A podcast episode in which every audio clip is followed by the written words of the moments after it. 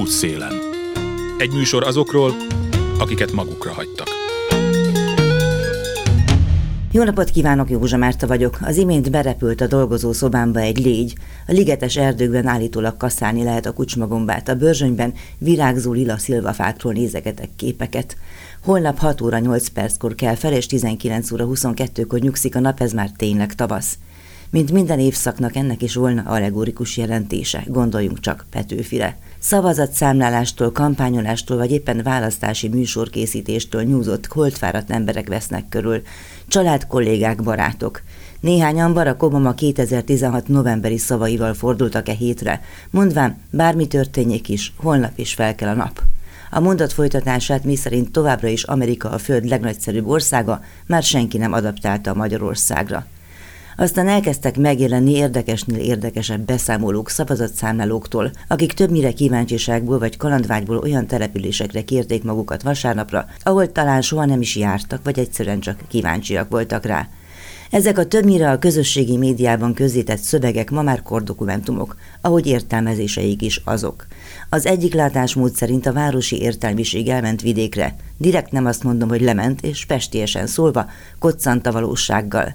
Elvégezte a munkát, amelyet az ellenzéki pártok nem tettek meg, és ha csak egy pillanat felvétel idejéig is, de szembenézett azzal, amivel legjobb esetben is civil szervezetek vagy segítők munkájáról szóló beszámolókból volt módja eddig megismerkedni. No meg a perifériára szorított tényleges sajtóból. A másik olvasat arról számol be, hol megértéssel, hol pedig némi arroganciával, hogy a térkép nyomasztóan narancs sziluettje olyan települések, közösségek, emberek sorsától színeződik ilyen félelmetessé, akiknek módjukban sincs ténylegesen választani, és nem a sokszor evidensnek tekintett a szó szoros értelmében vett választási csalás miatt, hanem mert egyszerűen nagyon sokakhoz nem érkezett el még a demokrácia. A társadalom szövete olyan mikroszálakból szövődik, amelyek felfejtése, követése, sok-sok idő és szakértelem kérdése. Van benne történelem, szociológia, közgazdaságtan és ezernyi más. Maradva a saját kaptafánál dokumentálás és tájékozódás, bennem ezen a héten csak erősödött az arról szóló meggyőződés, hogy milyenkor a sajtó dolga, a klubrádiói is. Visszacsatolva Petőfire, akármilyen diadaittas is a győzedelmes nagyon sok harmad, abban van dolgunk, hogy minél kevesebben kerüljenek abba a helyzetbe, hogy a tovább élő feudális szellemben nyaljuk boldogan urunk kegyelmes lábait. Útszélen. Szepesházi Péter ügyvéd korábban bíró volt, és a bírói kart ért méltatlanságok miatt hagyta ott azt a pályát. Azóta szabadabban képviselhet olyan értékeket, amelyeket fontosnak tart, többek között a devizahitelesek ügyét. Vasárnap pedig Tiszavasváriban felügyelte a választás tisztaságát. Volt ez a vasárnap, mindannyian dolgoztuk, némileg együtt is, hiszen bejelentkezett hozzánk. Tiszavasváriból bejelentkezett szavazókörben, miért pont oda ment? Nem én kértem magam, hanem jeleztem a Számoljunk Együtt mozgalomnak, amikor jelentkeztem, hogy úgynevezett kemény helyre is nyugodtan küldhetnek, illetőleg a lakóhelyemtől messze is. Biztos látja, hogy a Facebook tele van olyan élménybeszámolókkal, amiket így összefoglaló néven úgy szoktak nevezni, hogy a fővárosi értelmiség találkozott a vidékkel. Mi erről a véleménye? A posztok egy része szerintem nagyon jó, és nagyon egyet tudok érteni és bizonyára azon posztoknál is megvan az abszolút jó szándék, ahol egy-két mondattal nem tudok egyetérteni, még mindig időnként egy-egy mondat szerintem egy kicsit olyan fellengzősre, olyan kioktatóra sikerül a szerzőnek a szándékától függetlenül. Amit most olvastam, ahogy jöttem a stúdióba, Mérő László, amit mondott és írt, azzal nagyon egyet tudok például érteni, illetőleg Szalai Kriszta színésznő második kerületi önkormányzati kultúrfelelős posztja is szokás szerint az a fajta szociális érzékenység, amelyből egy minimális fölényérzet is hiányzik. Mit nevez egyébként szociális érzékenységnek? Feltételezem, hogy sokat gondolkodott rajta, hiszen tudom is, hogy találkozott helyzetekkel. Igen, nekem talán annyira nem volt szokatlan a helyzet, amit szavazó biztosként átéltem, mert ugye a ügyvédi ügyeimnek a 75%-a, most már csak 75%-a devizahiteles ügy, és bár természetesen nagyon sok devizahitel károsult középosztálybeli vagy felső középosztálybeli, de azért nyilván túl reprezentáltak a kevésbé tehetősek, mert ha nem így lenne, akkor nyilván inkább saját pénzből próbáltak volna lakást venni, és nem devizahitelből. Mit nevezek szociális érzékenységnek? Én azt gondolom, hogy valami olyasmit, hogy úgy, úgy van valakiben részvét és megértés, hogy megpróbálja bevonni párbeszédszerűen egyenrangúnak tekintve az illető úgymond szegény embert, vagy kulturálisan hátrányos helyzetű embert, vagy alulképzett embert, ezt nevezem a valódi szociális érzékenységnek. És mit gondol egyébként, hogy mennyire jellemző mondjuk az értelmiségi fölény, mennyire jellemző a budapesti fölény, és mennyire jellemző a meg nem értő fölény? Szerintem még mindig nagyon jellemző. Valahogy az emberek hajlamosak azt gondolni, hogy akiknél szerencsésebb a sorsuk, és úgymond jobb családba születtek, meg jobb földrajzi környezetben, akkor ők megállták volna a helyüket, ha ez nem így lett volna, és ez az ő kizárólag az ő egyéni jó teljesítményüknek köszönhető. És sajnos ebből adódik egy fölényérzet, ugye a birkanépezés, hogy a birkanép így szavazott, úgy szavazott. Azt gondolom, hogy ez még mindig jellemző, de talán most pontosan ez a szavazószámlálói kirajzás a nem csak a budapesti, hanem általában szerintem a vidéki nagyvárosi értelmiség részéről. Ez hát, ha hoz előbb-utóbb egy olyan tapasztalatot, hogy csökken a száma. Hát igen, meg ugye sok ezren vesznek részt a nyomtas tejisben, meg minden. Igen. De azért nekem vannak abban kételjeim, hogy egy permanens ott lét nélkül hogyan lehet ezt tulajdonképpen kezelni. Azt is lehet látni, hogy egy csomó karitatív akció is úgy végződik, hogy jó, egyszer elmegyünk, csinálunk valamit, de igazából azok sikeresek, ahol kvázi, ahogy mondani szokták, a szociológusok beépülnek, mint a villanypózna a tájba. Szóval, hogy mennyire látja ezt így, hogy esetleg vannak -e olyan emberek a látókörében, akik úgy gondolják, hogy na, még visszamegyek ide, tehát ezt, ezt már láttam, még visszamegyek. Például ön személyesen. Nagyon jó lenne, csak ugye az a baj, hogy az állandó küzdelem az egzisztenciáért, illetőleg most ugye az én esetemben a meglévő devizaiteles ügyfelekért, vagy egy tágabb képviselet, úgy általában közéletileg a devizaitelesekért, ugye mellette akkor munka, család, nem nagyon van időm, tehát most olyan jól hangzana, és hazudhatnék, hogy biztos vissza tudok menni, de például gyakorlatilag a, a szavazatszámláló bizottságba, és ideértve a nagyon szimpatikus Tiszavasvári Fideszes szavazatszámláló bizottsági tagot, kialakult most már olyan Facebookos, SMS-es kapcsolat, amivel biztos, hogy gazdagodok életembe, hogy van egy ilyen kapcsolatom, de teljesen egyetértek az állandó jelenléttel, csak attól tartok, ez egy lassú folyamat lesz, és például ebben talán az is benne lehet, hogy sajnos nem tudok ezzel egyetlen kivételpártot sem mondani, de minden mai magyar pártba ideértve az ellenzéki pártokat túl erős az informális hatalma a pártvezetőségnek, amelyik nyilván nem a kisfalvakban és a szegényebb, közepes városokban van, és ez az informális hatalom mindent eldönt, tehát magyarul párdemokrácia ahhoz is hozzásegíthetni ezeket a pártokat, hogy mondjuk előbb-utóbb Tiszavasváriba vagy máshol erős emberek alakulnának ki, akik viszont tényleg ismerik a helyieket. Csak hogyha az ő szavukra nem hallgat a pártvezetőség, illetőleg a pártdemokrácia szabályi szerint a belső pártküzdelmekbe nem törhet előre akár egy olyan csoport, amelyik ezt a kérdést a szegények képviseletét fontosabbnak tartja, akkor még önmagában az se segít, hogy egy-két ember belép egy pártba, mondjuk Tiszavasváriba vagy máshol. Egyébként egyedül volt, mármint, hogy nem. ellenzéki színekben egyedül volt-e? Voltunk többen, tehát hárman is voltunk. Hárman is voltunk, de mindenki Tiszavasvári volt, az ellenzéki is, aki benne volt delegáltként a, a szavazatszámláló bizottságba. Úgyhogy nem, egyáltalán nem, és meg tudom azt erősíteni, amit Mérő László írt, hogy egyáltalán nem voltak olyan csalások, amelyek a számlálással kapcsolatban a helyiséggel, vagy akár hogy a helyiség környékén tiltott plakátok lettek volna. Azt gondolom, hogy hatházi Ákosnak az az értékelése, hogy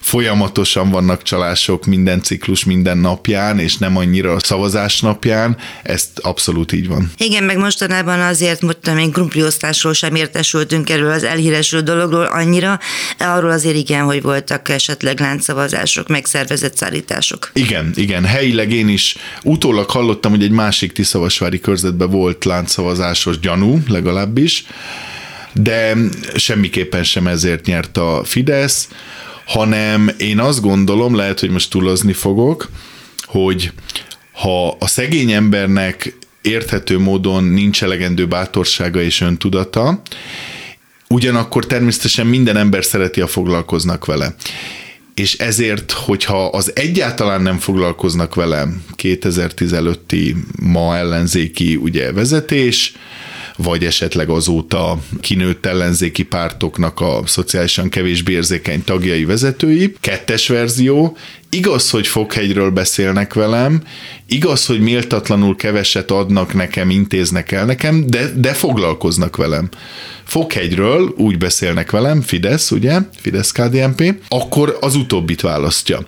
Tehát lehet, hogy mi középosztálybeliek, felső középosztálybeliek azt mondjuk, hogy nem, Fokhegyről velünk senki ne beszéljen, akkor inkább ne szóljanak hozzám, mert megvan, meg lehet az öntudatunk tartásunk, de ha nem lenne öntudatunk tartásunk, mert szegények vagyunk, másoktól függünk, kicsit nyomorultakká váltunk életünkbe folyamán önhibán kívül, akkor lehet, hogy mi is úgy gondolnánk, hogy ezek legalább foglalkoznak velünk, jó, ezeknek a fideszeseknek is megvannak a maguk dolgai, kihasználnak minket, de azért legalább foglalkoznak velünk közmunkával, krumpliosztással, olyan falunappal, ahol hát a gicses kultúra uralkodik, de foglalkoznak velünk. Ez azért elég feudális gondolat, hozzám szól a földesúr legalább. Így van, na de ha a nem földesúr liberális, baloldali nevezzük bár, hogy bármilyen címkét aggassunk a régi, ma ellenzéki vezetőrétegre, az meg egyáltalán nem.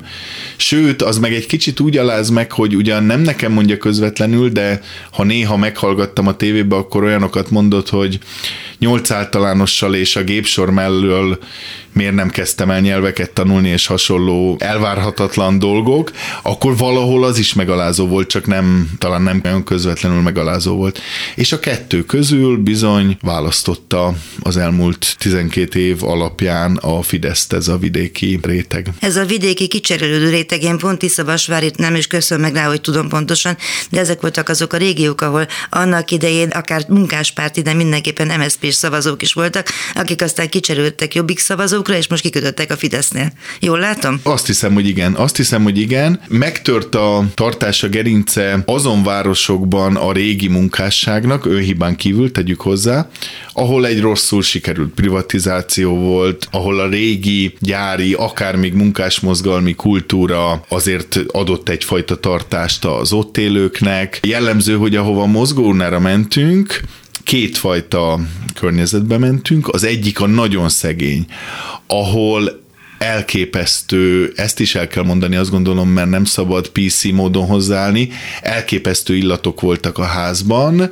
iszonyatos szegénység, nagyon elhanyagolt viszonyok, javasolnám azoknak, akiknek rasszista vagy szalorrasszista gondolataik vannak az ilyen helyeken, hogy bizony egy nem cigány házba mentünk, és egyébként nagyon kedvesen fogadtak minket, és nem tudom ugyan biztosan, de valószínűleg a Fideszre szavaztak, illetve a régi a település szempontjából jó világ olyan nagyon idős tagjaihoz, akik a magánytól szenvednek, mert a gyerekeik, unokáik már régen elmentek a településről, de egykor nagyon jól ment, és csodálatos házbelsőkbe mentünk be, ezekhez a nagyon idős, látszott, hogy magányos emberekhez. Olyan lakásbelsőkbe, hogy azt gondolom, hogy Budapesten az ötödik kerületben is egy szép lakásbelsőnek minősülne, viszont ott pedig a magány uralkodott, ezt azért ismerem mondani, mert azért ismerte egy-egy szavazószámláló bizottsági tag az illetőt, és ő mondta el utólag, hogy hát igen, az összes gyermeke vagy külföldön, vagy Budapesten, de esetleg Debrecenben van. Igen, mert az is egy ilyen kiürülő környék lehet egyébként. Járt korábban már Tiszavasváriban? Amíg odáig tartott az autópálya, és családi okból Nyíregyháza környékére mentünk, akkor átmentünk a falun, de elmondták ezt is a helyiek, hogy Tiszavasvári lesz az első város a szociológiai kutatások szerint, körülbelül talán 10-15 év múlva, ahol nem kisvárosban és nem tízezer alatti városban a cigányság 50% fölé fog kerülni, és mindez úgy, hogy a 80-as években, bár nem tudtak pontos adatot, de maximum 10-15% volt. És természetesen ez megint nem egy rasszista gondolat tőlem, hanem hát sajnos emögött egy olyan folyamat van, hogy a helyi alkaloida félre sikerült privatizációja miatt. Nagyon érdekes egyébként, hogy a fideszes, nem fideszes ott megismert, általam megismert emberek ezt teljesen egységesen adták elő, hogy egy rossz privatizáció történt a 90-es évek közepén, még nem is a rendszerváltáskor, ahol az egyik szerb háborús bűnös rokona kapta meg a nagyon jól menő gyárat, és ugyan abszolút betartotta, hogy három évig nem küldhet el senkit, utána viszont azonnal a gyár létszámának kétharmadát. Innentől kezdve megindult a nem pusztán sorvadása, hanem totális lejtmenete Tiszavasvárinak. Nem véletlen ugye, és itt utalok a gondolatára, hogy aztán a 2010-es évek elején közepén ugye egy ideig a Jobbik tudott gyökeret verni a hatalomban, majd a Fidesz, de innentől kezdve gyakorlatilag mindenki, aki egy picit is jól szituált, elvándorolt, és nem a helyi tőzsgyökeres cigányság bővült természetes szaporodással, hanem állítólag, erre nincs mondjuk bizonyíték, válságrégiókból érkeztek a meglévő cigányság mellett a helyüket máshol nem találó cigány honfitársaink tehát egy válságrégióból érkeztek egy másik válságrégióba, Igen. és így aztán jól felerősítették a dolgok egymást. Nem akarok már nagyon sokat a szavazásról beszélni, de azért mesélj el, hogy mit tapasztalt. Ugye szerintem ugyanabban a buborékban élünk, és ugyanazokat a szövegeket olvasjuk, akár csak a Facebookon is.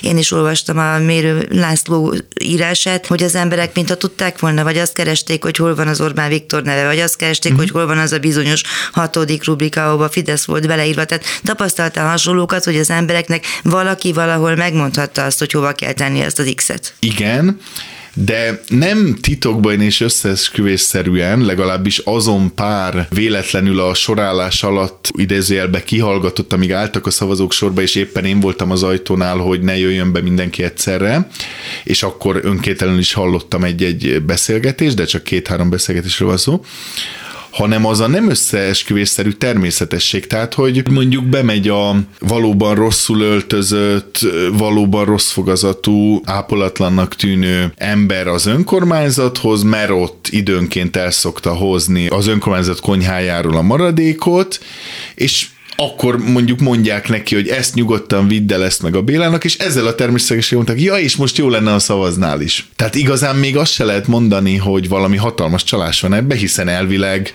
hazamehetett volna, senki nem ellenőrizte, mondhatta volna, hogy nem teszi meg. Azok az emberek, akik már a tedd ide, tedd odát elfogadják kisebb előnyökért, a tedd ide, tedd oda most egy különleges nap van, ma tedd ide, tedd oda egyik fajtája, hogy menj el szavazni.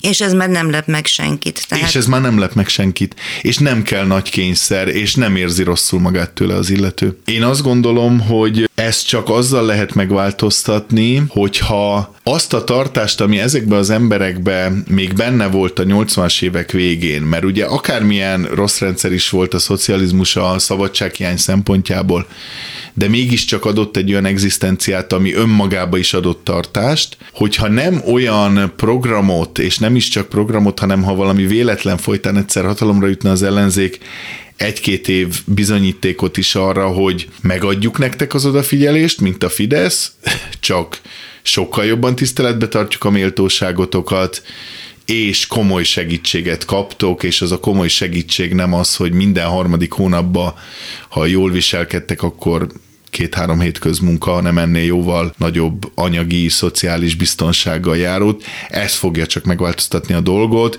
meg természetesen az, hogyha a jelenlegi rezsimre azért rádul a rendszere, mert már a legnagyobb propaganda sem tudja elfedni esetleg azt a nagy gazdasági válságot, ami elképzelhető bizony, hogy eljön, és nemzetközi elszigeteltséget. Ugye, ahogy szokták mondani, nyilván ez most picit azért igazságtalan Orbán Viktorra, de az arányokat leszámítva szerintem jó a hasonlítás, hogy ugye Stalingrádot már a hitleri propaganda sem tudta elfedni, és zúgtak a rangok Berlinbe. Igen, de azt is szokták mondani, hogy a 44-ben tartottak volna Németországban demokratikus választásokat, akkor Hitler megnyerte volna négy ötöddel, nem is kétharmaddal, úgyhogy ezek a történelmi Igen. analógiák azért nem teljesen világosak, de minden esetre az is megtörtént, hogy visszakanyarodott Tiszavasváriba, meg a régióra, hogy azok egész egyszerűen elnéptelenednek, mert attól, hogy mondjuk bedől a, a viszonylag prosperáló Nyugat-Magyarország, attól még ez nem fog fejlődésnek indulni, és ezek a válságok csak kumulálódni fognak. Mondjuk Értem. egy éjséglázadássá, vagy nem tudom én mivé, de ezt most már tényleg fantáziálgatás a dolgokról, de azért láttuk Kelet-Szlovákiában is azt, hogy nem feltétlenül nem történhet ez meg a 21. században, úgyhogy ez elég, elég nagy ja, igen, probléma. a tíz évvel ezelőttire gondol, igen. Igen, igen, igen, igen, és gyakorlatilag ezek gyújtóbombák is lehetnek adott esetben, hogyha, igen. hogyha úgy alakulnak a dolgok. Ugyanezen a választási estén, amikor beszéltünk is telefonon, és amikor számlálta a szavazatokat, beszéltem egy volt kolléganőmmel, aki New Yorkban él már 20 éve, és ott szavazott, ő elmondta a szavazási tapasztalatait, és azt is hozzátette, hogy a New Yorkban élő magyarok egy jó része fideszes szavazó, és hogy ezeknek a fideszes szavazóknak és általában a gazdasági emigránsoknak jelentős része devizakárosult, aki ott próbálja meg majd összekapni magát. Nyilván rengeteg devizakárosultat ismer, és majd megy meséljen is róla, hogy hogy áll most az ő történetük, de hogy ebben nincs valami ellentmondás, hogy elmegyek New Yorkba, gürizni azért, hogy ki tudjam fizetni azt, amit itt bedöltem, és utána szavazok a Fideszre. Ez hogy magyarázza? Igen, ezt nagyon nehéz megmagyarázni. Ugyanúgy, ahogy egyébként az előbb említett akár Tiszavasvári szegény embereknél azt, hogy ők is egy részük devizahiteles, de valahogy nem kötik össze azzal, hogy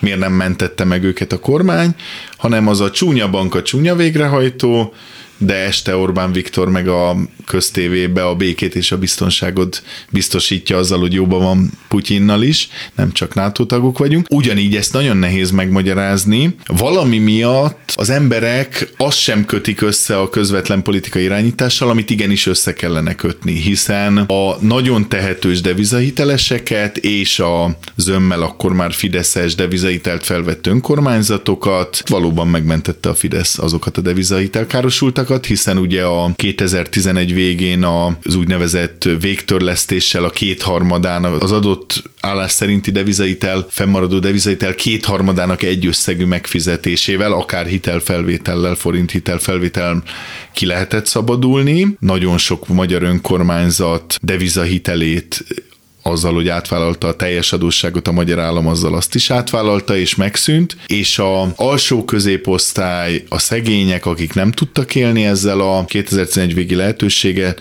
azokat sorsukra hagyták. Szepesvári Péter ügyvéddel beszélgetek, tartsanak velem a műsor második részében is, amikor többek között megbeszéljük, hogy mi volna a teendő a devizahitelesek megmentése érdekében. A hírek után útszélen. Józsa Márta vagyok, folytatjuk a beszélgetést Szepesházi Péter ügyvéddel. Ott hagytuk abba, hogy hogyan hagyta az útszélén azokat a devizahiteleseket a kormány, akiknek a leginkább szükségük lett volna segítségre. Szóba kerül az is, hogy miért hagyta el a bírói pályát, hogy mit lehetett volna a kormányváltás esetén tenni azért, hogy nőjön a jogbiztonság, és hogy a legszegényebbek hozzájutnak-e a méltányos jogi segítséghez. Kétségtelen, én azért azt gondolom, hogy százból három-négy nem több, de százból három-négy devizahitelkárosult bizony stabil, lelkes Fidesz szavazó, utálja a bankvezéreket, utálja a végrehajtót, adott esetben a közjegyzőt, de valami miatt annak ellenére nem utálja ezt a kormányt, hogy ez a kormány bármint tudott volna változtatni hogy megmentse a devizahitelesek zömét. Azért azt ügyesen csinálták a tízes évek elején, hogy megpróbáltak ilyen bank és bankár ellenes hangulatot is kelteni, és gyakorlatilag a fejekbe ez esetleg így össze tudott állni. Igen. Mi a jelenlegi helyzet? Mennyi rész a devizahiteleseknek rendeződött így vagy úgy, akár úgy is, hogy elmentek New Yorkba mosogatni, vagy pedig elvesztették mindenüket, és most a hajléktalan ellátásra szorulnak, hogy bárhogyan, és mennyi dolog van még függőben, és mit jelent számukra ez a mostani forint árfolyam például? A mostani forint árfolyamnak már nincs jelentősége, mert ugye megtörtént 256 svájci frank forint árfolyamon annak idején 2014-ben talán, a forintosítás, azonban továbbra is nagyon sokan vannak bajba, hiszen akinek felmondták a szerződést akár 2015 előtt, akár azóta, ők bizony végrehajtással néznek szembe. Sajnos az Európa Unió bíróságának a fogyasztóvédelmi jog szerinti egyébként 80%-ban az adósoknak kedvező, ám meglehetősen dodonai és meglehetősen elviszintű döntéseit sajnos csak nagyon kismértékben csak időszakosan, csak részlegesen hajlandó, számomra teljesen nyilvánvaló, hogy felső nyomásra elfogadni a magyar kúria. Egész egyszerűen egy-egy Európa Uniós bírósági döntés helyes értelmezése alapján 10-ből 8 adósnak meg kéne nyerni a perét, de sajnos csak százból kettő-három nyeri meg, és ez már javulás, mert 2019 közepéig ennyi sem nyerte meg. Ha nyert volna az ellenzék, akkor egy, nem azt mondom, hogy kézdevizaiteles programmal, de egy elég kontúros, keretszerű programmal rendelkeztünk. E körben az a megtiszteltetésért, hogy én voltam az egyik tanácsadója a miniszterelnök jelölt úrnak, Márkizaj Péternek. Ez megoldást hozott volna. Lényegében az lett volna a megoldás, hogy kicsit törvényen rásegítünk arra, hogy a magyar bíróságok merjék elfogadni az Európa Uniós fogyasztóvédelmi jogot e körben, és hát ez most ugye a vasárnapi verességgel nem sikerült, a Fidesznek már négy-öt éve az az álláspontja, hogy nincs szükség további segítségre, ők megoldották úgymond ezt a kérdést, a maradék devizételesről nem beszélnek, és hát tragikus lehet az, amikor feloldják a részleges, legalább a veszélyhelyzet miatt a kilakoltatásokra, árverés kitűzésre kiterjedő moratóriumot. Ez június 1 a mai állapot szerint megtörténik, és hát ezekben a perekben természetesen akinek van még ereje pereskedni, ott egy-két évig a végrehajtás felfüggesztése, ha megtörténik, segíthet, de sajnos, mivel nem fogadja el a hazai bírói gyakorlat továbbra sem, és a parlamenti jogalkotás meg főleg nem az Európa Uniós fogyasztóvédelmi jogot, nagy valószínűséggel csak kevés per tudunk megnyerni, annak is persze örülünk, és akiknél pedig ugyan veresség a vége, de egy-két évet még nyernek egy-egy perrel, ott pedig tényleg csak a csodában és a rendszer hirtelen összeomlásában lehet reménykedni, hiszen akkor visszaállhat az a helyzet, hogy nem folytatódnak a kilakoltatások, és ugyanúgy nyerhetnek az adósok, mint a bankok. Azt is hozzá kell tenni természetesen, hogy a fizetőképes kereslet, hogy egy ilyen gazdasági műszót használjak, hiányában egyre nehezebb romló feltételek, körülmények, áremelési kényszer mellett dolgoznak a civil segítők és az ügyvédek is sajnos ezen a területen ez várható. Ki nyeri meg a pert? Elévülés az viszonylag gyakran előfordul mert olyan mértékű felvásárlásba kezdtek egyes, főleg Fidesz hátterű követeléskezelők, hogy nem vettek fel annyi ügyintézőt, és kicsúsztak az öt évből adott esetbe felmondástól. És akkor, ha öt év alatt nem indítottak végrehajtást, most kicsit leegyszerűsítem a jogi problémát, akkor elévülésbe van esély. De már hallani olyanokat, hogy sajnos az eddigi elévülési viszonylag adósbarát bírói gyakorlat az változóban, és a kúria össze kíván ülni, hogy kicsit megszigorítsa az elévülés megítélését. Reméljük nem így lesz, de hallani ilyeneket. Illetőleg a rossz nyelvek szerint egyes külföldi hátterű bankok az elmúlt körülbelül egy-másfél évben azért kezdtek veszíteni, mert a külföldi elem kiszorítása a gazdaságból az nincs mindig ellenére a jelenlegi hatalomnak.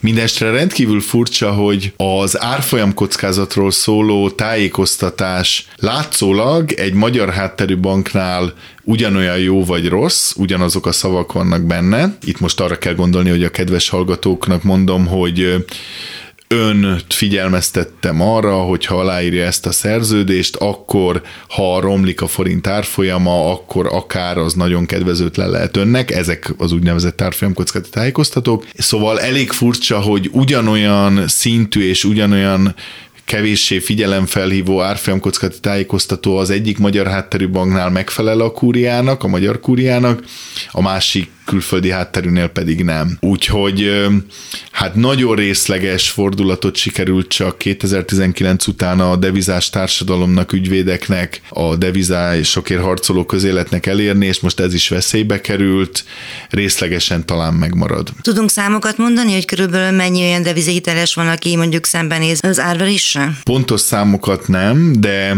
nagyságrendet persze. Nagyságrendet, olyan 4-5-600 ezer devizahiteles elleni végrehajtás van, és ha azt mondjuk megszorozzuk az érintettekkel mondjuk egy átlag háztartás számmal, akkor azt gondolom, hogy a másfél millió az nem egy légből kapott gondolat.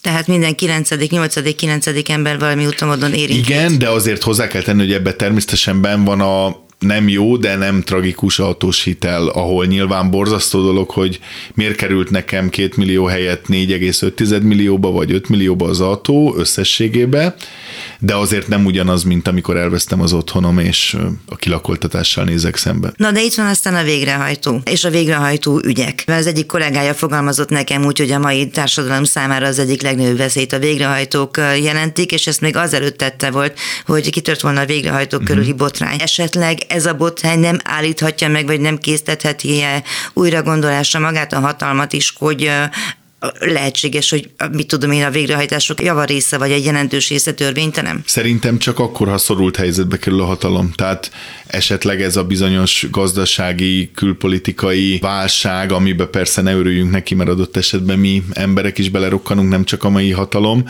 hogyha emiatt szorult helyzetbe kerül, és számos engedményt kell tennie, éppen szerepelett az engedmények között, de hát sajnos én azt gondolom, hogy a legjobban lejáratódott 10-20-30 végrehajtó háttérbe vonásával, hogy úgy mondjam, egy kis ilyen, hogy szokták mondani, a homlokzatnak a mázolása után sajnos minden mehet tovább, és hát elképesztő szabályokat hoztak, amióta ez a rezsim van, különösen a 2015 után a végrehajtási törvénybe, minden sokkal gyorsabb lett, az adós védekezéséhez pedig időben is korlátozták, és hogy egyetlen olyan példát mondjak, amit a nézők könnyen megértenek, régebben 50-60 ezer forintba volt maximálva annak a szakértőnek a kikérése az adós által, aki az esetleg árverés szempontjából rosszul felbecsült ingatlannál kérhette, hogy a szakértő állapítsa meg magasabb összegbe, most 150-200 ezer, most képzeljük el, hogy valaki, aki végrehajtás alatt van,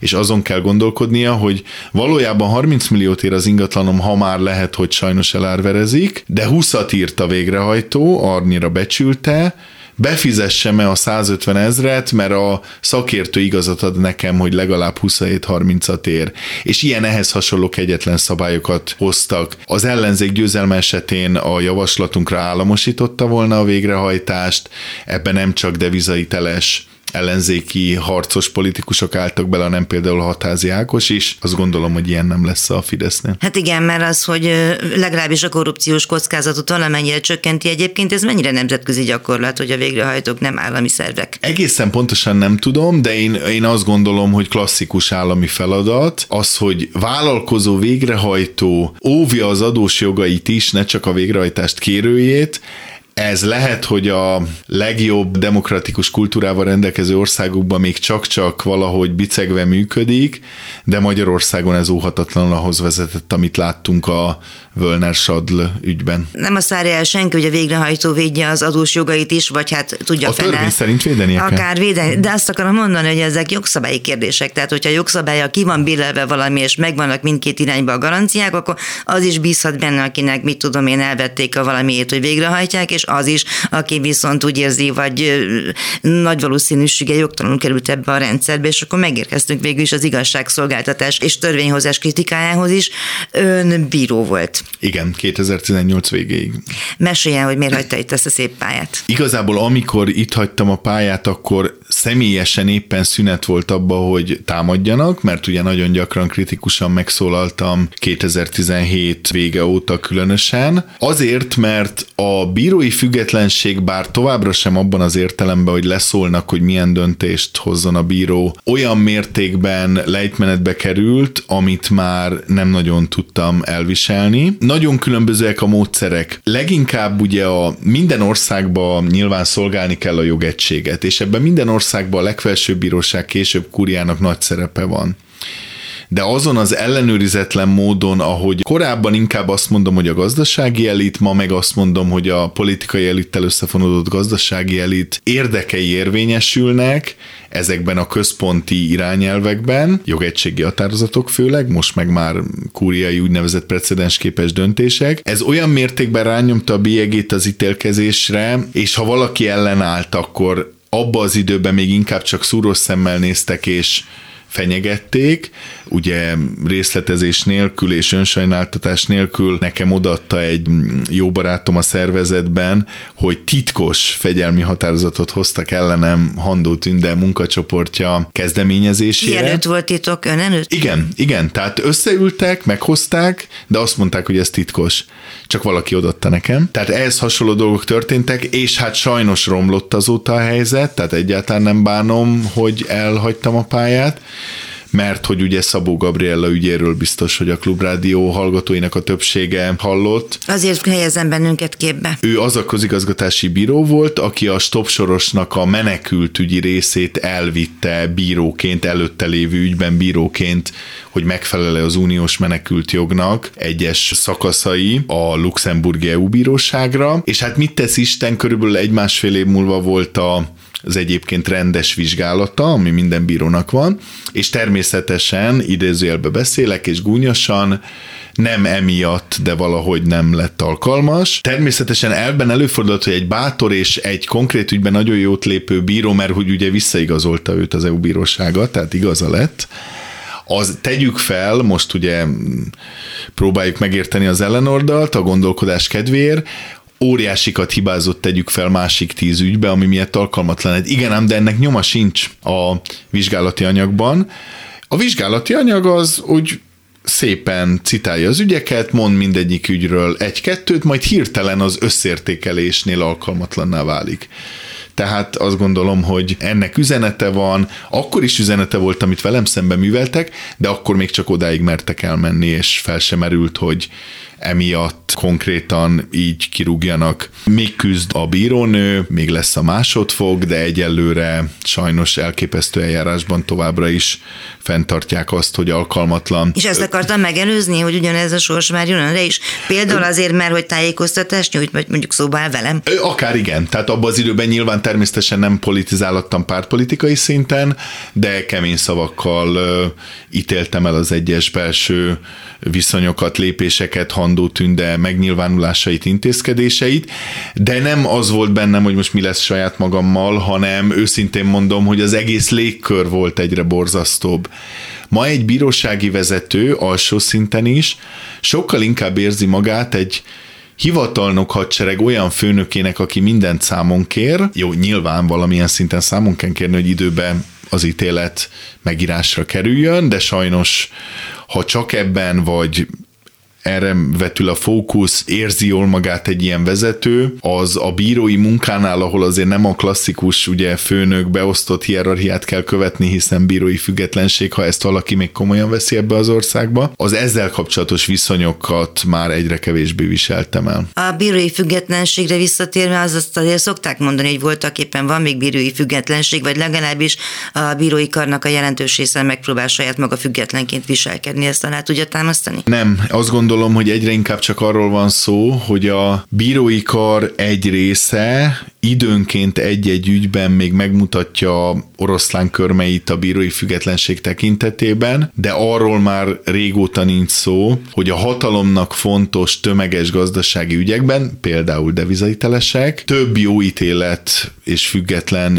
pártatlan ítélet szülessen, amennyiben a jó ítélet az a hatalommal szembeni ítélet, egyéb okok, tehát jogi okok miatt. Erről már rég nincs szó. Ráadásul a dolognak az a csapdája, hogy kimutathatatlan az, hogy egy bíró szívesen döntött volna máshogy, de a kúriai adott jogegységi határozatot, precedensképes döntést valóban nem hagyhatta figyelmen kívül a szabályok szerint, vagy nem is nagyon akarta megkeresni a különbségeket, amik az ő ügyébe vannak, és ezáltal igazságosabb döntést hozni, mint az adott kúriai tanács. Úgyhogy főleg amióta, mert azért Darák Péter még őrzött valami szakmai minimumot, főleg amióta Vargazsi András van a kúria élén, azóta azt gondolom, hogy erről nem beszélhetünk. Volt valami terv, feltételezem, hogy volt valami terv, politikai terv arra nézvést, hogyha az ellenzék győz, akkor mit lehetett kellett volna tenni a bírósággal tekintve, hogy az is egy nehezített pálya, hogy az egész igazságszolgáltatás is a leg, az ügyésztől elkezdve a legfőbb ügyészig minden része.